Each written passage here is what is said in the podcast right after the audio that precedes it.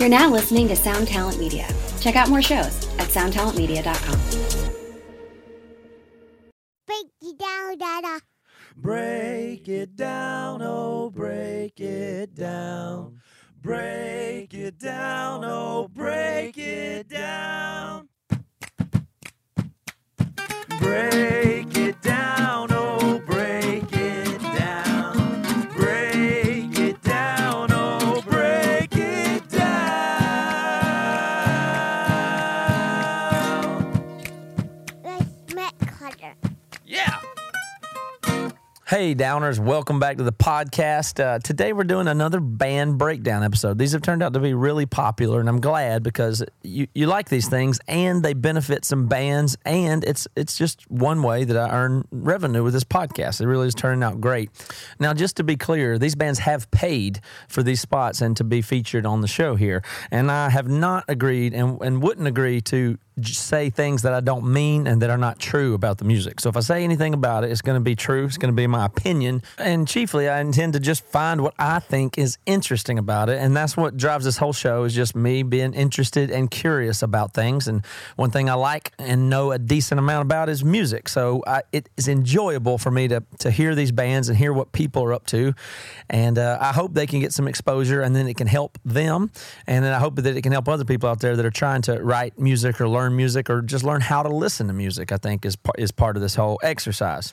And I'm quite glad to be able to help bands out as hard as it is to get your band heard and as much noise is out there. To be able to do bands on a show like this and get them heard and serve them and everybody, it is great. So again, breakitdownpod@gmail.com if you want to get your band on the show. All right, so let's get right to work. This week, the first band that we're going to listen to and talk about is called Strange Her.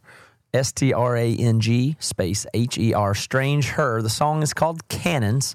And if you want to check out this band while we're listening to the song, as I recommend that you do, go to strangehermusic.com or facebook.com/strangehermusic. These guys are from Alabama. And here's their song, Cannons.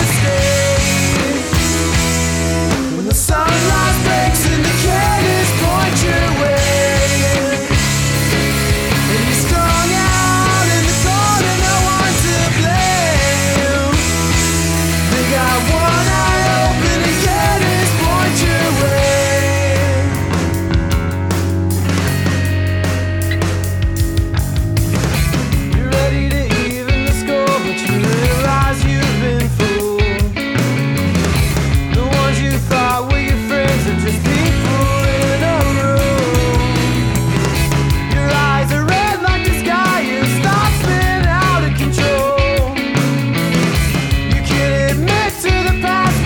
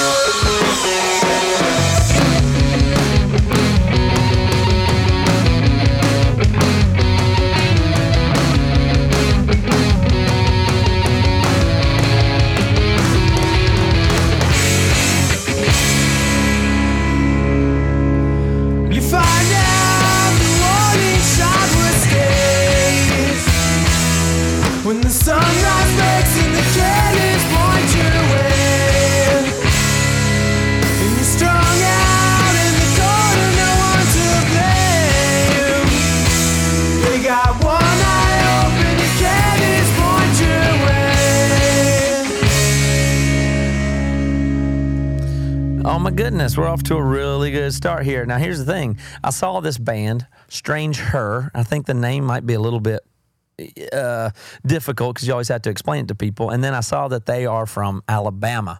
And so I was kind of nervous that it wouldn't be very good. But guess what? That, as you probably think too, that track is great. I think this stuff's killer. It's quite interesting. And I think the music's a little bit complex here, which is really nice. It has a really good energy to it. And that's a vague word, I know, energy. But really, it's got the quality where it's kind of, it's got some excitement to it, but it's not because it's extra loud or extra heavy. There's, in fact, a lot of subtlety to it in a lot of the decisions they made aesthetically. So I want to talk about the word aesthetic and the word complex, which is the two things I think these guys get right. So just starting with their website alone, which is strangehermusic.com, isn't that right? Let me double check that. Yep, strangehermusic.com. The site looks good. Their artwork looks good. The site feels good. And then they've got a video there that also looks good. The production on the song itself I find to be tasteful, and they've got good photography. So clearly these guys have a grip on what on their whole, everything they're doing, they see it as art. And that's a pretty important thing, and it's kind of a hard thing to do is to, especially when you're a newer band, to have a grip on how not only should you come across sonically, but visually, because, you know, I always thought that I was good at music, but I have no idea about art or websites or photography and those kinds of things, and these guys seem to have all those things kind of already going. And when I say complex, there's subtle things in the music and things like that that aren't really, really obvious choices. So they're less than obvious choices. So the way, for instance, they did something that kind of reminds me of a breakdown in the song. I'll play that part for you here. So listen to this right here. This is kind of like a bridge and then a breakdown of the song. So this band, they used some different vocal tones, like some aggressive, some trade-off stuff, but they didn't quite go into screaming, and the music builds, and then when it gets to the part that's supposed to be the heavy or the payoff, they kind of went a little different direction, changed the drum sound a little bit, and then kind of left it empty with a little guitar effect sound. So they didn't beat you over the head with a super on-the-nose, screamy breakdown payoff, and that's a good thing. People from the South sometimes aren't known for being cutting edge. I've worked with bands from Alabama before, and sometimes they're not that great. Sometimes they're stuck in the new metal zone, and these guys are not, and I appreciate that very much. But listen to this bridge of the song. I'm going to play that again and see if you hear what I'm talking about as far as this being complex and a little bit subtle and a little less than on the nose. Holding on to your blue.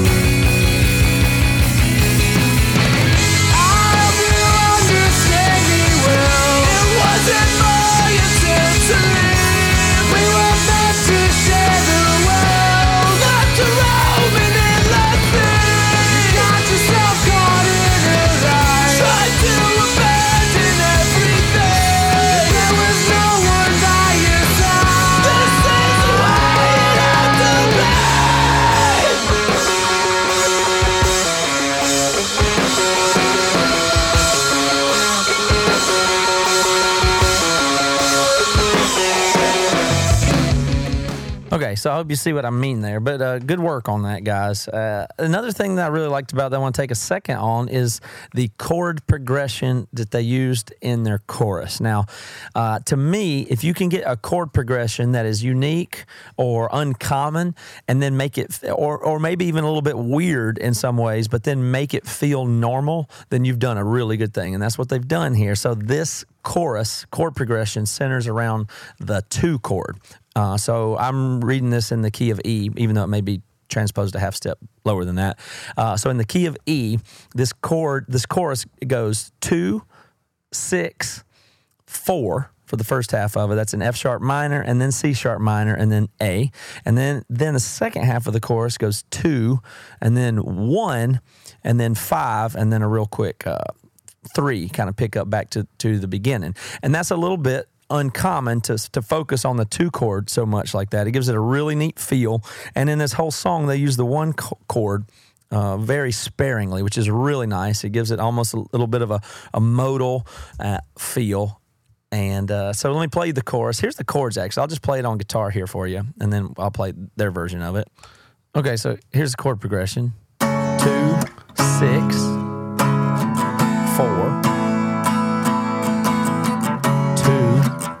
1, 5, 3,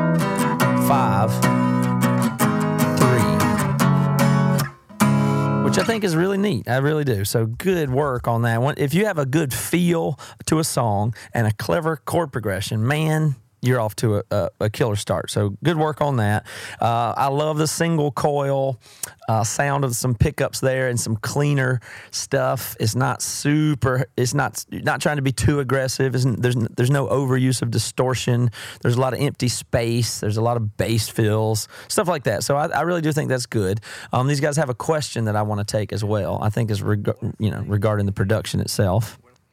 Hey Matt, what are some things you can do when recording an album to maintain the raw authenticity of the band and their music without sacrificing production quality?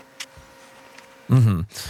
Okay, so I'll answer that question first by saying the fact that you're asking that question is great. You're on the right track, and you're probably not going to screw it up based on the fact that you are paying attention to that, because most bands, especially younger bands or newer bands, they're focused not on the subtlety of how to keep it raw and natural. And the worst thing in the world is we've gotten to a place where it's so easy to record music and record it on a high level and edit and replace and do all this stuff that that's what people gravitate towards. And if you're not thinking in subtlety, you just want it the strongest, the loudest, the most optimized. And again, that just spells out something being on the nose, which is never actually a really good thing in entertainment to be, is predictable. So even if what you're trying to be is optimized and heavy and all that stuff, that stuff being heavy and aggressive and super clean and chopped up and all that kind of was cool when stuff was, when that wasn't that predictable. So now that it's become such commonplace, we do need to move in the other direction. And I'm not even going to criticize you guys recording at all because I kind of like it. So don't overtune. Don't over-edit, and do everything you can to get real performances. So especially when you're a new band, you have the ability to practice forever before you go into a studio, and see if you can't get whole takes. See if you can't focus on playing your parts all the way through front to back. And you don't have to do that exactly, but it will go a long way. And then tell the producer, just say, hey, I want to play it this way. I don't want you to edit unless you have to. So let's try to keep this there. But the word you're looking for is character, basically. So if something's wrong, if something is out of tune, if something bothers you, it's totally okay to fix it and seek to. You don't want to play bad on purpose. But when you hear anything that sounds like it's character that's unique, that's what you're going for. So don't focus so much on right and wrong, but is it character or is it vanilla? And if something's too perfect, of course it's vanilla. It doesn't sound like anybody played it. It sounds like a MIDI track. And so what you're looking for is if there's some string buzz, if you can live with stuff, then definitely live with it. And I think people's ears are going to start readjusting out of that phase where we want everything to be super perfect. So there's a lot of times when I've recorded something and my urge was to overfix it, and I have done that. I've been very guilty of that. And a lot of times if I work with the producer, they'll tell me, no, I like that. I like what you did there. So having an outside ear or a producer that isn't obsessed with fixing everything, but a mature outside ear can actually help you understand what it is that you're doing that's good and bad, or what has character, or what's annoying. But that's really what it comes down to. You want your band to be the most unique version of itself with the most character. The most stylized version of yourself is the right answer. Now, whether that be overproduced, if that's what you're going for, then just, I don't know, go for it. But essentially, you want to be unique. You guys have done a good job of doing that. So thank you to Strange Her. That's strangehermusic.com. If you like them, go tell them you like them, like their Facebook page, etc. See where they're playing. They've got some shows. They're from Alabama. Good work, guys. All right. The next band that we're doing today is a band called Elk Grove. And here we go. I'm going to go ahead and play a song of theirs. It's called A Sense of Urgency. You can go to facebook.com/Elk Grove the band while we're listening, or elkgrove.bandcamp.com.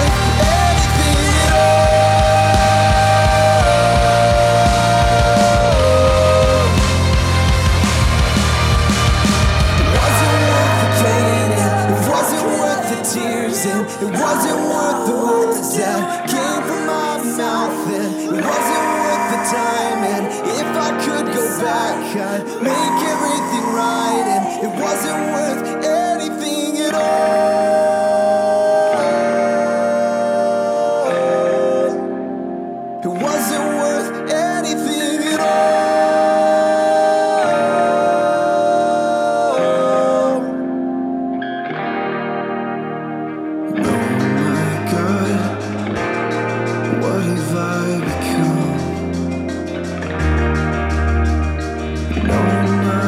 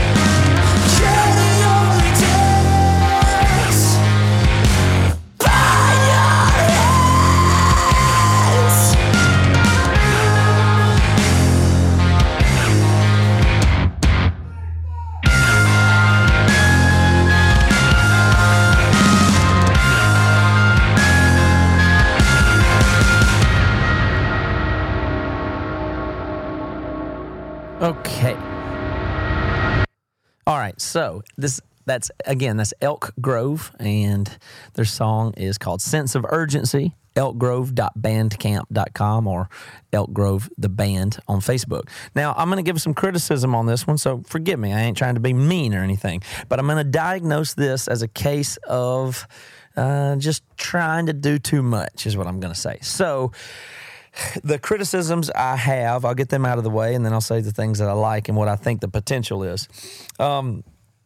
I think there's just too many different things trying to be squeezed into one song all the way around. Too many devices are used here, I believe, to achieve an effect that would be, I think it's supposed to be complex and interesting and changing, and I like that. But for one thing, the space is kind of a mismatch. So there's different amounts of reverb and distance and delay on things that doesn't make the song sound like it's in one place.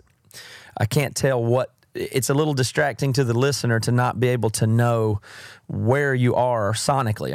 Do you feel like you're in a cathedral hearing something ambient, or is it some really up-close rock band that's super dry?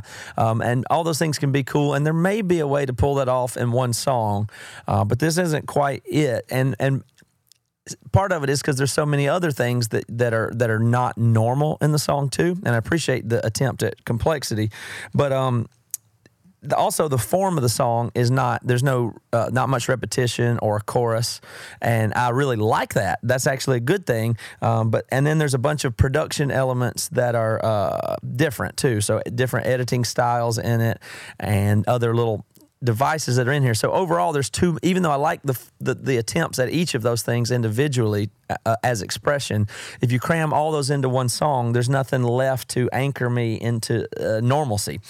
So like, for instance, maybe the form of the song could be really normal, and then you play with the space and the reverb, but, from part to part. If you need something to grasp onto that's predictable and intelligible and understandable, so that the interesting things about your choices seem interesting in contrast. So yeah, I just think there's a little bit too much of, and I know people don't like to be called overproduced, but I think the song's slightly overproduced. And then last bad thing is when the song is loud, it's just too loud. It's overdriven on the mastering or the mixing a little bit, and it's you lose some of the dynamic parts. So my favorite parts of the songs are probably just the spacier, less volume, less clippy type of a thing going on. I think it'll be really, I think a way to think about production and overproduction is to just focus on the dynamics and the space. And that's what we're talking about in this song. So again, you want to have some element that's familiar. So maybe you choose the drum sound or the guitar sound, but make something be an anchor. Now, out of all the sounds that are in here, the ones that I like the most are the guitar effects. There's very cool use of delays and reverbs and stuff on the guitar that actually sounds quite natural and realistic to me. So if I'm producing and it's me, I'm going to tell this band, let's get some more organic sounding drums, maybe simpler, maybe even less aggressive sounding drums, like less heavy even, but just more rock solid, sound like a rock drum set. And then I would build around the effect guitar, and then I would put a really, really kind of dry, rock solid bass there. And then I would suggest doing very little effect, just enough on the voice to make it not sound ultra dry or uncomfortable, and let the guitar do the work of space building. And I think that could be really, really cool. And so I think there's a lot of potential here. I think this band can be really good, especially if they just focus on it so people can identify exactly what it is. Think of it this way. You want to set a vibe for your band that people could describe in a sentence or so. So for Elk Grove here, let me give a one-sentence description of what I think you could be, and maybe you could strive to, basically you want to come up with a one-sentence description of your band and then try to be that description. And I would say semi-experimental, non-repetitive, indie rock band that can actually get really heavy, that centers around some atmospheric and guitar effect driven music. that could be really cool if you could just be a very good optimized version of that and keep the recording a bit more raw and a bit more in, you know, one space. All right, so I have a question from Elk Grove here. Let's hear it. Hey, Matt. My name is Cody, and I play drums in Elk Grove. What is the key to collaboration, and what do you think is the best way to collaborate with your band? Well, let me answer that one specific to your band. I think the best way for your band to collaborate would be a more of a in-the-room live approach. I think with the way that I'm feeling and hearing your band, I would really like to see or hear. I think it would work well for you guys to get in a room together and jam out your music more and multi-track record less. So if you can, I think that would solve some of the space issues and production issues. I think you could be more raw and real and just make sure that everybody is feeling every minute of the sound you're creating together cohesively and less focused on the layering and the tracking and each individual part and the production. Some bands do better as it's like songwriting, and then you figure out how to like create the tracks. But this band to me sounds almost like jamming in the room and capture it is the got to be the way to go. Like the kind of thing where you know when you get the energy and the space right in the room and then capture that. I bet this band sounds really good live. I bet they pull these songs off well, and I bet it's even more impressive when they've got good sound and have got stuff really going on in the room. And it's a shame when a band has that going on, but then overdoes it in the studio. But I think you guys, that's not a hard fix for you guys. I think you can do it. And again, that's just my opinion, and I'm sorry if I'm not hard on, if I'm hard on you at all there. I think you can sort this out by just being a little more raw, a little more straight to the point, and a little bit more clear with what your intent is. What are the things that you want to do that are different and experimental, and what are the things that could go and be more rock solid? Combine rock solid and raw with experimental. That would be a great move for you guys, and good luck to you. That's Elk Grove, and you can find them, support them, and follow their career. I hope they're going to do a good job, and I think they will. That's facebook.com/Elk Grove, the band, and elkgrove.bandcamp.com. Thank you guys very much. Okay, up next is a band called Valence. And the song here is called Purple is a Royal Color. You can go to valencetunes.com right now and check them out while we're listening to the track.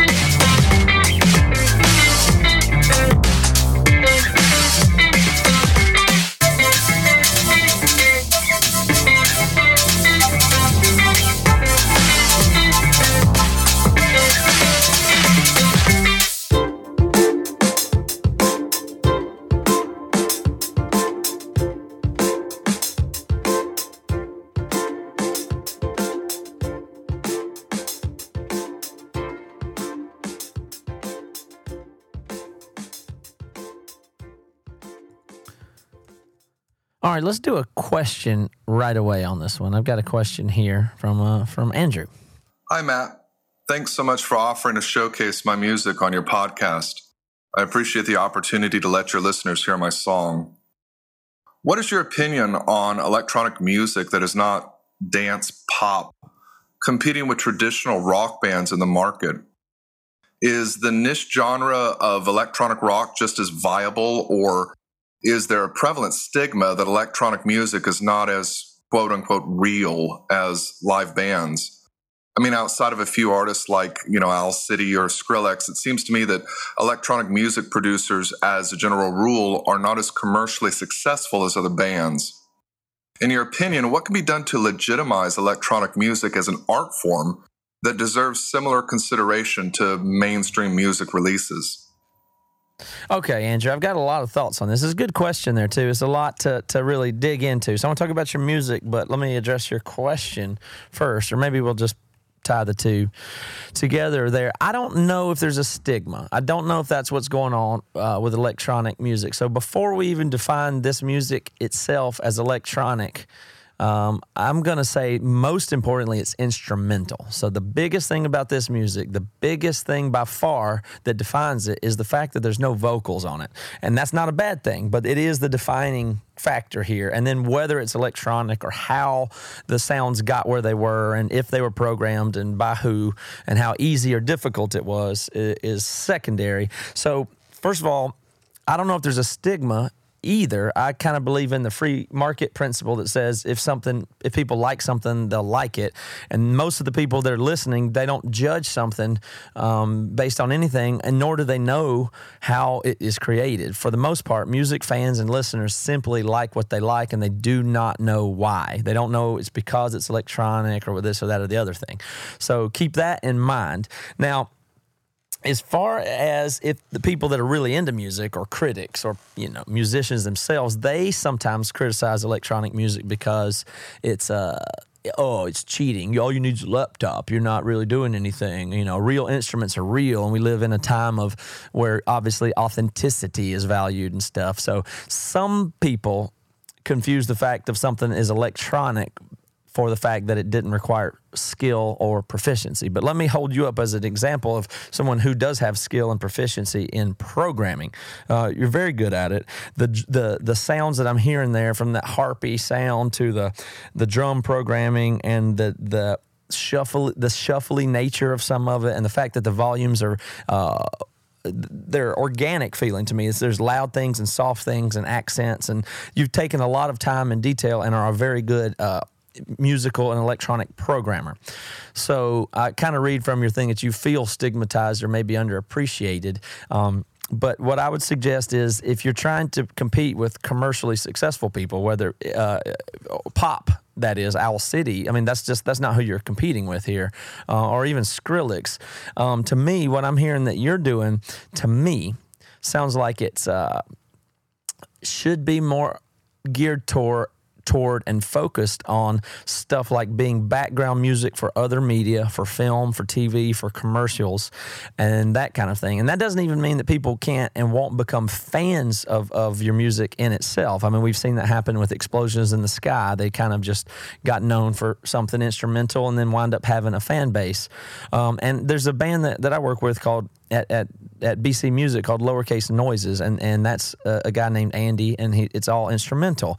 And we find that people love that music. The barrier is, since it doesn't have vocals and it's not exactly hooky or poppy, it's very hard to get people to give it a chance. But once they give good, well thought out instrumental or electronic music a chance, or get introduced to it in the right context, they often do like it.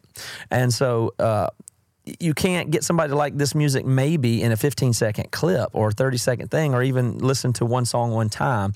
But if you introduce it underneath a podcast or along with some film or associate it with other visual stuff, then it can work. And that's why dance music works really well, because the music is passively entering. There's a little tango between the music and the dancing. They go back and forth, but it's not like you sit around and listen to dance music like you do pop music, and it's not like instrumental music is I mean, it's just a different thing. So I think you could focus on your career and maybe build it on sync and film licensing. There's more video content being created than ever before, and so people that are good at making digital music, what a great thing. It is easier, it is low overhead, it is simpler in a way, but it can serve its purpose really well, and then still can translate to commercial or pop success in the long run too. So if I'm going to criticize your track at all, which I think is great, I think your programming's good. I think some of that guitar is real. I'm assuming that's real guitar in there. If not, it's really good programming. But I think there might be a lack of a hook in the song. There's nothing that stood out to me as catchy. So, and I'm not saying that it has to, but I think there is some room for a little bit more thematic composition or counterpoint or something, as you would put it in a. I think that as a composer, which you are, you could probably try to draw out a master melody or a theme that shows up or is a little bit more clear. And that's the only criticism I would give this. But I love some of the textures and some of the feel and vibe for it. So another thing that would be really good to consider here, as I'm sure you do this by yourself, collaboration. You might find that there is room for vocals here or collaboration with other artists. I'm sure you would be a good remixer for other artists. So you could reprogram and sequence out, let's say, an Emery song. So do a version like this, and then take a vocal track or stem. I'll send you one if you want to, and you can score or compose a remix of an Emery song, and that's a way to get known and get people familiar with what it is that you do. That's just the idea, but I think you could mix it with other forms of media to get known. And I would work on seeing if there is some way to develop more of a melodic theme or hook here in your music. But great job with it. Great job. I really do. I do appreciate the question and the submission, and I hope people will go check out your music. It's called Valence, and that song's called Purple is a Royal Color. Go to valencetunes.com.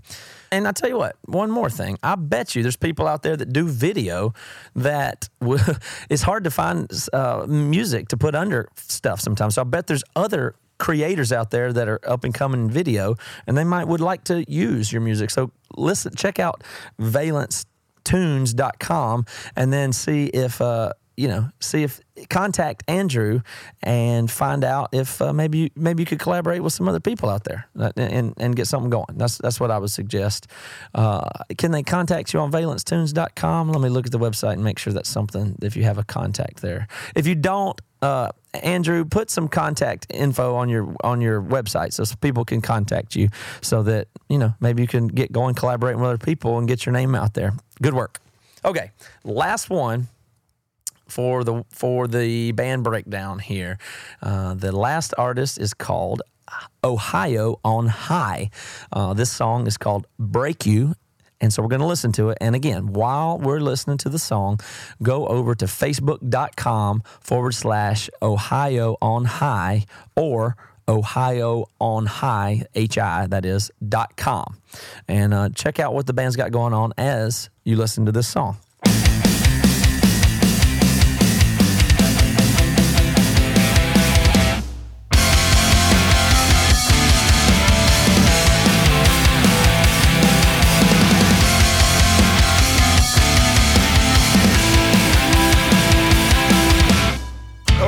Perfect cabaret romance, the silhouette of betrayal in my hands. I'm biting my lip to hide the suspense.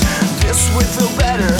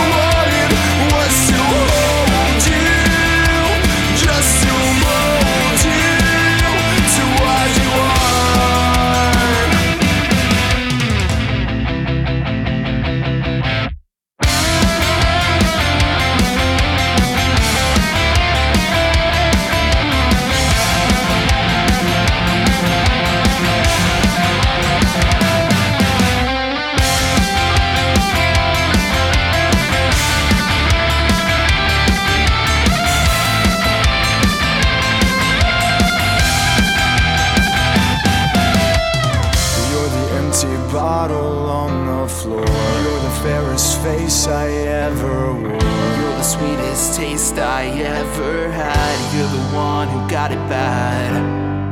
You're the soul that's all for nothing now. You're the face that's lost amongst the crowd. I'm the one that took it all away, and you're the one that's gonna break. All I ever wanted was to make you, just to show you what you are. All I ever wanted was to hold you,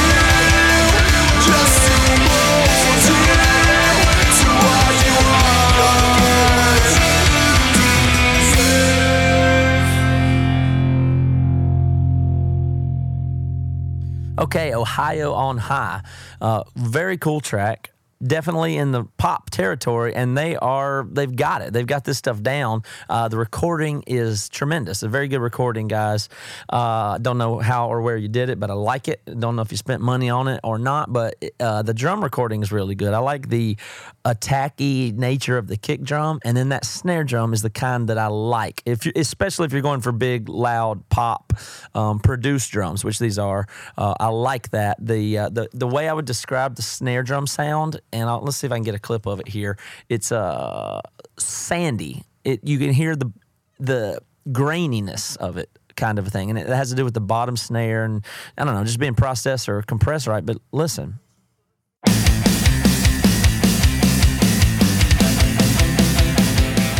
So you can hear right there that, you know, that's the kind of drum recording if you're looking for a big, loud recording. I like that one. That's the style. I think I dig it. Now, here's what jumps out to me right away is I want to talk about a note. Just one note makes the song good to me, and it's a note that the guitar player does in this first verse. Now, it kind of trips me out that it doesn't really happen elsewhere in the song. It's like this verse one, and it's my favorite part of the song. It gives the song a vibe of a circus, or that's all I know how to describe it as. It almost is a circus vibe. It's very playful, and it's an ominous type of playful, and it's a non-diatonic note, meaning it doesn't belong to the major scale. The note is, I'm going to describe it as a sharp 4. Maybe you could say it's a flat 5. But listen to the clip and see here. Listen to the note that doesn't really belong, but the way the guitar player plays it and phrases it makes it belong and gives all this character to the song. So listen what I'm talking about. A picture-perfect cabaret romance, the silhouette of betrayal in my hands. I'm biting my lip to hide the suspense. This with the letter stated in past. Okay, I might have confused myself now. I think it might be piano. I can't tell if it's piano or guitar. But here's what I'm talking about. Listen to that in that section. You hear that? Something like that. That... And that's cool. I really like that. And I guess I was thinking it was guitar because I heard it again. The only other time I heard it in the song was once in the guitar solo. See if you hear it here. Right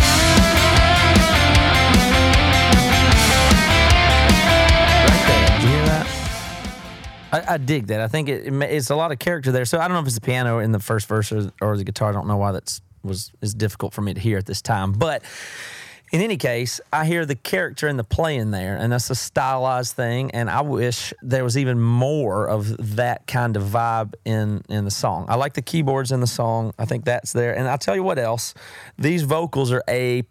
They totally leap out of the track. The singer's got a lot of character and style. I can see a lot of people really... latching onto that. I think it's very, very cool.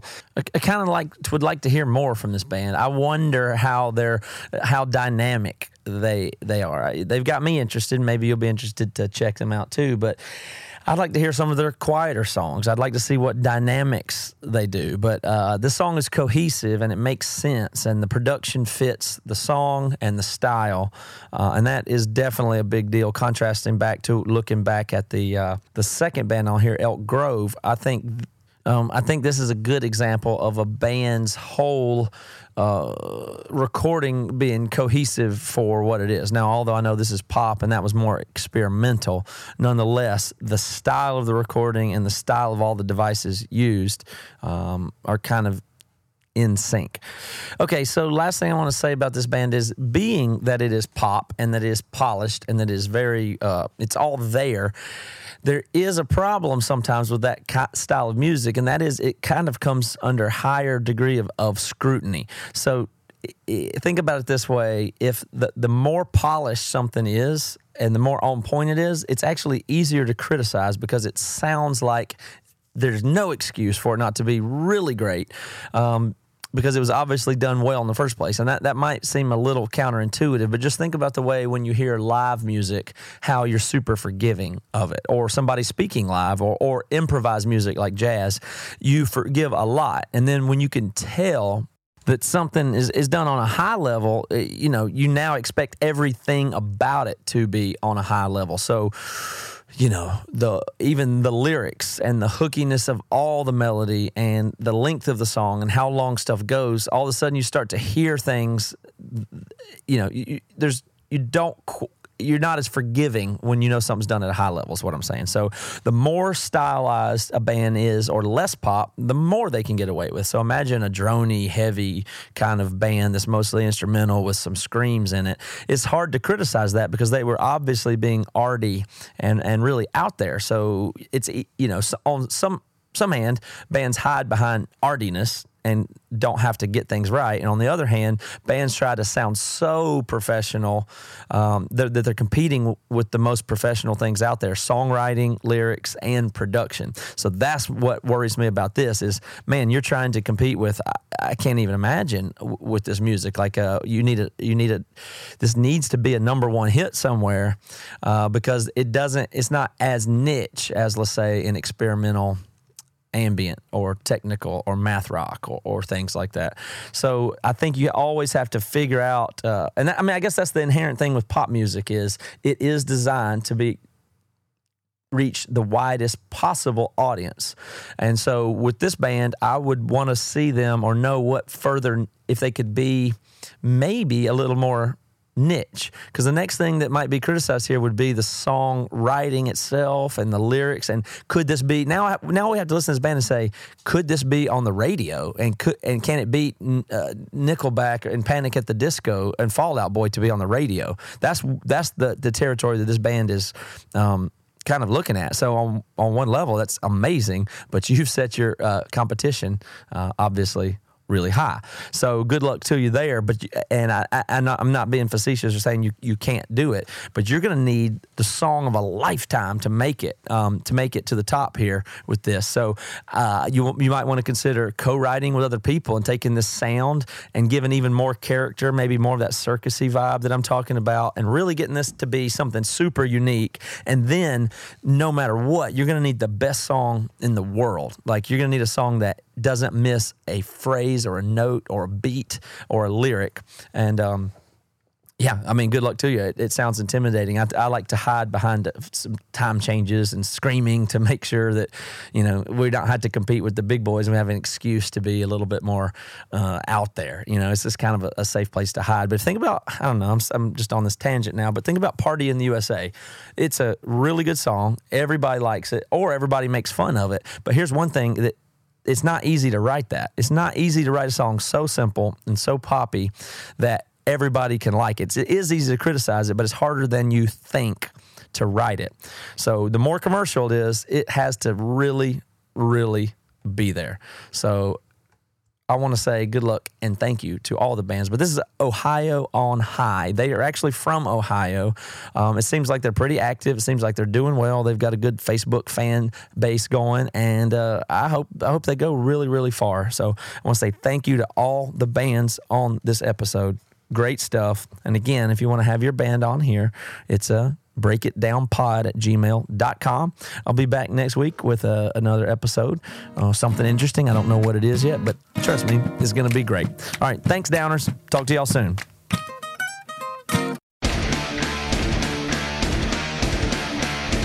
Hey there. I am Johnny Christ from Avenge Sevenfold, and I've got a podcast called Drinks with Johnny you're going to want to check out. I sit down with a bunch of different people from all different walks of life, from professional wrestlers to actors, comedians, fighters, musicians. everything in between. I'm just looking to make some friends and have a good time doing it. So if that sounds like something you're into, go check out Drinks with Johnny, streaming everywhere now. Ever heard of Stoicism? Chances are, if you have, you've heard of Stoicism with a lowercase s and not Stoicism with an uppercase s. Lone wolves, no emotions, antisocial behavior, cold indifference. All that is Stoicism with a lowercase s. Stoicism with an uppercase S is the ancient Greek philosophy and virtue ethics framework that centers on service to the cosmopolis, to include your family, friends, community, and planet, and the development of a good moral character. My name is Tanner Campbell, and I'm the host of Practical Stoicism, a 3 times a week podcast teaching Stoic principles and concepts to anyone interested through the exploration of texts and deep dives into various moral topics. You can find Practical Stoicism where you're already listening to podcasts by searching for Practical Stoicism or by going to StoicismPod.com. I invite you to give it a listen today. You just might like it.